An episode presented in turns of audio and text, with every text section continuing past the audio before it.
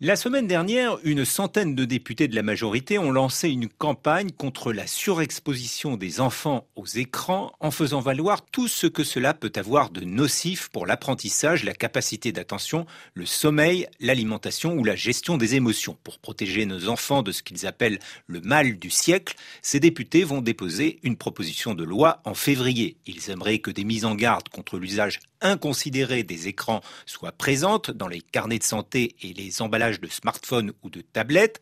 C'est sans doute une attention louable, mais en termes de nocivité, les écrans sont sans doute bien moins responsables de dégâts que la pornographie chez les adolescents et même les enfants, puisqu'un mineur de moins de 12 ans sur 3 a déjà vu du porno, selon Adrien Taquet, le secrétaire d'État à l'enfance.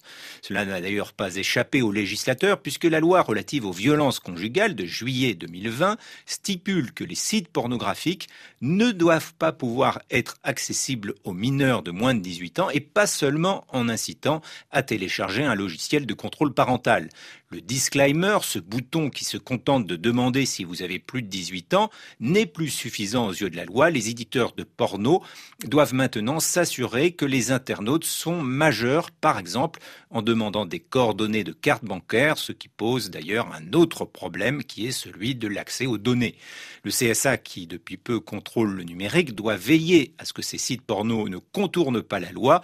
Lundi, il a mis en demeure cinq d'entre eux de se mettre en conformité avec leurs obligations sur les mineurs dans les 15 jours, à défaut de quoi le tribunal judiciaire sera saisi afin d'obliger les fournisseurs d'accès à Internet à bloquer l'accès au portail en question.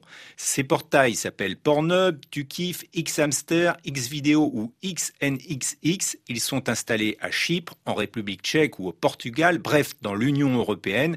Et le plus incroyable jusqu'à présent, c'est qu'ils peuvent exposer sans contrainte des scènes de violence, d'humiliation, de sexe sans consentement, voire de viol et de pédophilie. Le New York Times a montré l'an dernier que sur les 6,8 de vidéos publiées chaque année sur Pornhub, beaucoup montrent des abus perpétrés sur des enfants et de la violence non consentie. Face à cela, le déréférencement des fournisseurs taxés s'impose depuis longtemps et pas que pour les mineurs.